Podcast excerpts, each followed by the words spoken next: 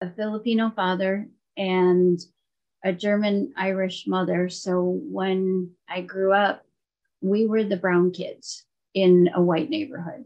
So we were um, we were picked on through uh, growing up because we were the different ones, and um, so life was um, sometimes difficult, uh, but more so for my brother because he was the boy. We were the girls. You know, it was more interesting and not quite as difficult. We didn't get picked on quite as much, but you know, it was uh, it was different growing up. Um, my mom was a really difficult woman. She suffered from bipolar, from depression, um, but she also had a really cruel streak in her, and she had favorites, and I wasn't one of them. And I tried as hard as I as I could to please her. Um, but it didn't work very often. And she was just a really unhappy woman. Um, my dad, uh, we had a really great relationship. Um, we had a chemistry since birth. So that really didn't help my relationship with my mom because she was really jealous of my relationship with my dad, but she was jealous of anything that had to do with me for some reason. Um, but the thing with my dad is that he didn't really know how to teach me what it was a dad was supposed to teach a daughter. And he didn't know how to teach me how to keep myself safe how to teach me that I was beautiful, that I was special, and how to keep my body safe from predators, which is something that I needed. It turned out that I needed to learn. Um, and I had to learn at a young age to be the good girl, to, you know, it was a part I played to get attention, um, to get love, especially from my mom. And I didn't know that that was conditional love. Um, I also learned that being funny was a good thing in my family. It helped to make peace. Um, it helped to uh, cool cool down troubled waters in the family. And what I found out was I was the peacemaker in the family. It didn't solve problems, but it made peace. And I found out that was one of my jobs. And um, it didn't fix anything, but it made nice. And that turned out to be one of my jobs. I found out that um, some of my other jobs was I was a little mother. I was the caretaker. Um, I was a cook I was the dishwasher. Um, I was the go between between my parents. And when they got divorced, which was World War III, I was a go between them. And it was horrible. And I told them later on that it was child abuse. And both of them later um, apologized for that. But the words that they said to each other and said to me to deliver to each other were words that you should never say to a child. Um, but acting grown up was more instinctual than acting as a child. I didn't know how. But all that led to low self esteem and a bad picker when it came to men. And I picked two bad husbands, one of which I kicked out when I was halfway through my pregnancy because he was doing drugs. And the second kept denying the women he was sleeping with. But I got two wonderful sons, one of which who's 33 and the other one is actually no, he's 34. I keep forgetting. and the other one is 28. Uh, and I'm really grateful. I don't ever want to go back to those teenage years my dad, um, he died almost 18 years ago. And I thought I didn't want to go through life without him. I couldn't see being on this earth without him. And I was so mad at God for taking the good parent. But I had my sons and I had to go on. And you know, my dad was, he was my, he was my crutch emotionally, financially, and medically because he was my doctor too.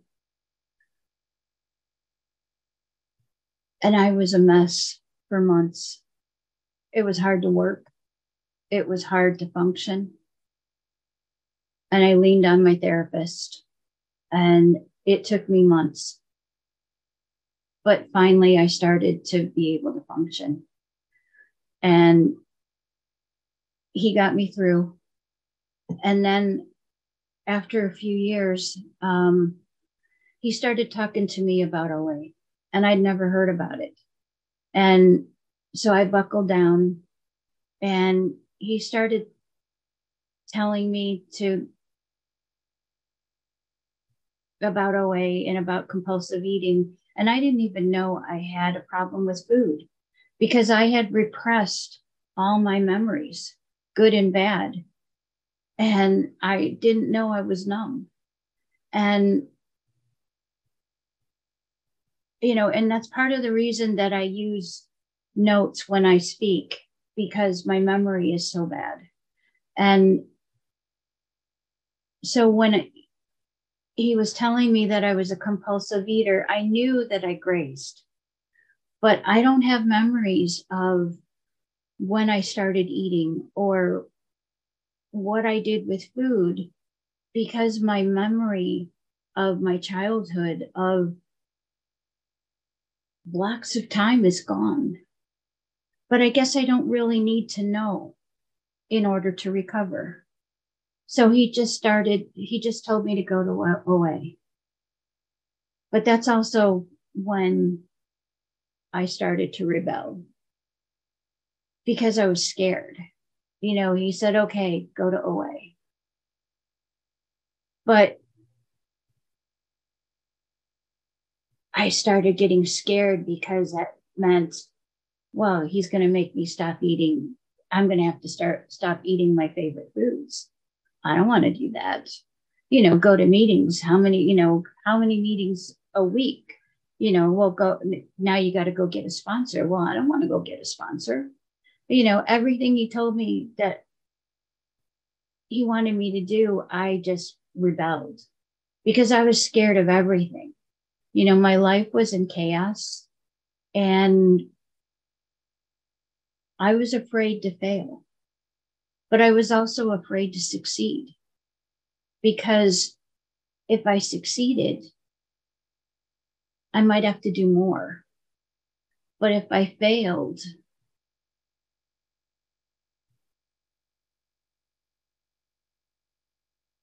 if I failed, then I just I was lost. You know, I couldn't I couldn't see through the fear. But I said, okay, I would just I would start. And you know, but I would get a little bit. The most I ever got was 35 days.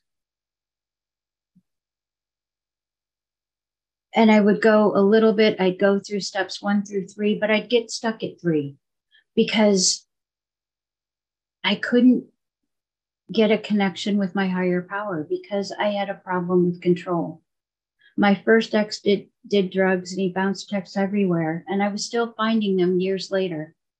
My second ex almost cost me my house and my car when he lied to me and told me everything was paid for before he left for California and told me he was getting help, which really meant that he moved in with his girlfriend and his mom lied me t- to me about it. So you see, everybody let me down. And so I had to tighten up the controls. So why would anything be any different? And then when it came to God, why would God be any different? why could I trust anyone and even God? And so I had a really hard time getting past step three. And then finally, at the beginning of the pandemic, I got really depressed. And then I got really sad on top of that. And I don't do sad. And when I put those together, I just, I couldn't do it. And I said, All right, God, I'll do it your way. I'll listen. I'll be teachable. And I finally got low enough. I finally got my gift of desperation. So I did what my therapist had been telling me to do. I did what my sponsor had been telling me to do. I listened. And there was a convention um, from the Los Angeles Intergroup. And so I went to that on Zoom. And I'll fast forward. And, you know, there was a bunch of people there, and I went to it all weekend. And at the very end, there was somebody that was actually here from Chicago. And I just sent a note saying thank you. And that person said, you know, if there's there's some meetings in Chicago, if you are interested, here's my number. So I took it really quick and then my internet died. And so I contacted her and she sent me these meetings and I went every day that week. And then there was this convention in Vancouver and it was about shame. Or it was a, you know, this whole weekend and I went. And then there was a Spitfire blonde who was speaking on shame. And her name was Kimmy. And she just blew me away and I wanted to hear more from her. And turns out she started this meeting out of Chicago um, called Better Together. And I followed her there. And I never left. And that meeting changed my life. I've been going there every night. And then she asked me to do service at that meeting. And I was scared to death. But you know what? She I was so honored that I couldn't say no.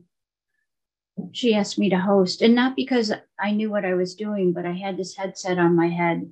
So she thought I knew what I was doing. And it's only because I had earbuds in before and they hurt my ears. So I asked my son to find me something, and he found me this. And so I said yes. But you know what? The service changed my life. And I felt like I was part of the group and I felt like I belonged. And I started making friends and building connections, and it built up my self confidence. And I started to blossom and I started making friends and I started to get some abstinence and I started to blossom. And my social wor- world was opening up, even though I wasn't leaving the house. And my walls started coming down, and I was letting God in. And I was being comfortable, truly being me. And then Kimmy asked me to share my story for the first time, and I'd never done that. And then the really hard parts started, and that was accepting the love. And nobody prepares you for that, especially when you've had a lifetime of accepting crumbs. And what a blessing it is to realize that I am loved, that I'm enough, and that I don't have to run away. I would never experience that without this program and all my fellows. And I've changed so much since coming here. I have so much more confidence and I have boundaries. i I'm minutes. teachable. Okay. And I can go through difficult things abstinently. I'm using the steps to change my life. I'm feeling my feelings and I'm okay with that and I'm not eating over it. I am happy just being me. I could never say that before.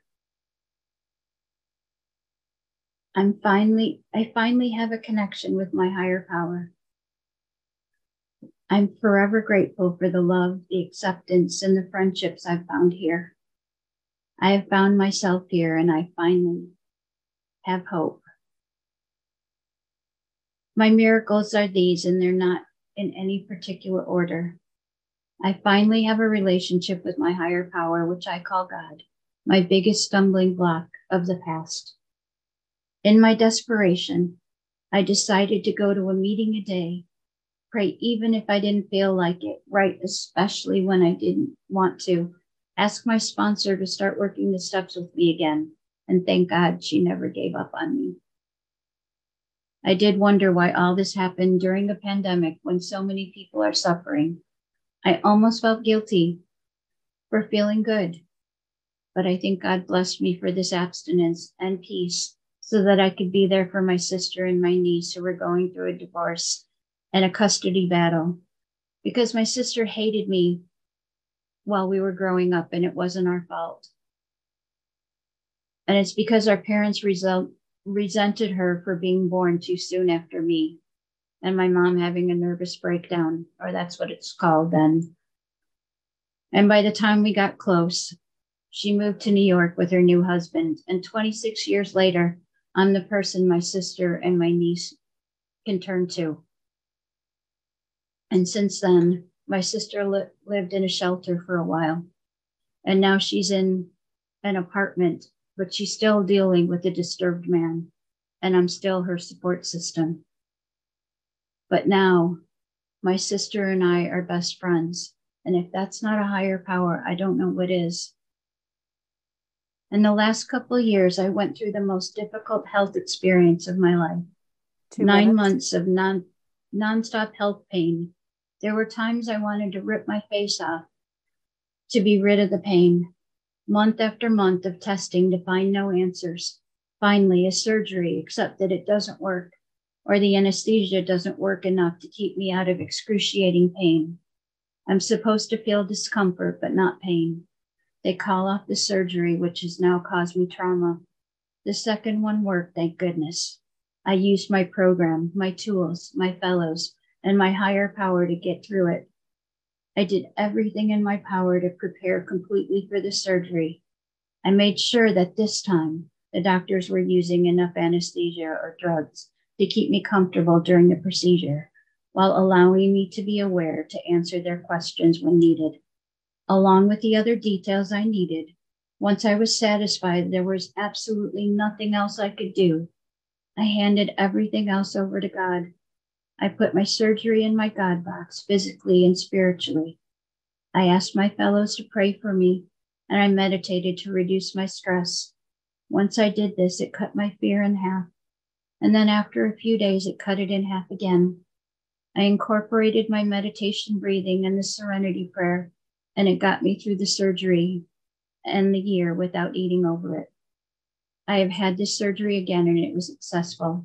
And for someone who used to stub their toe and eat over it, that was a miracle.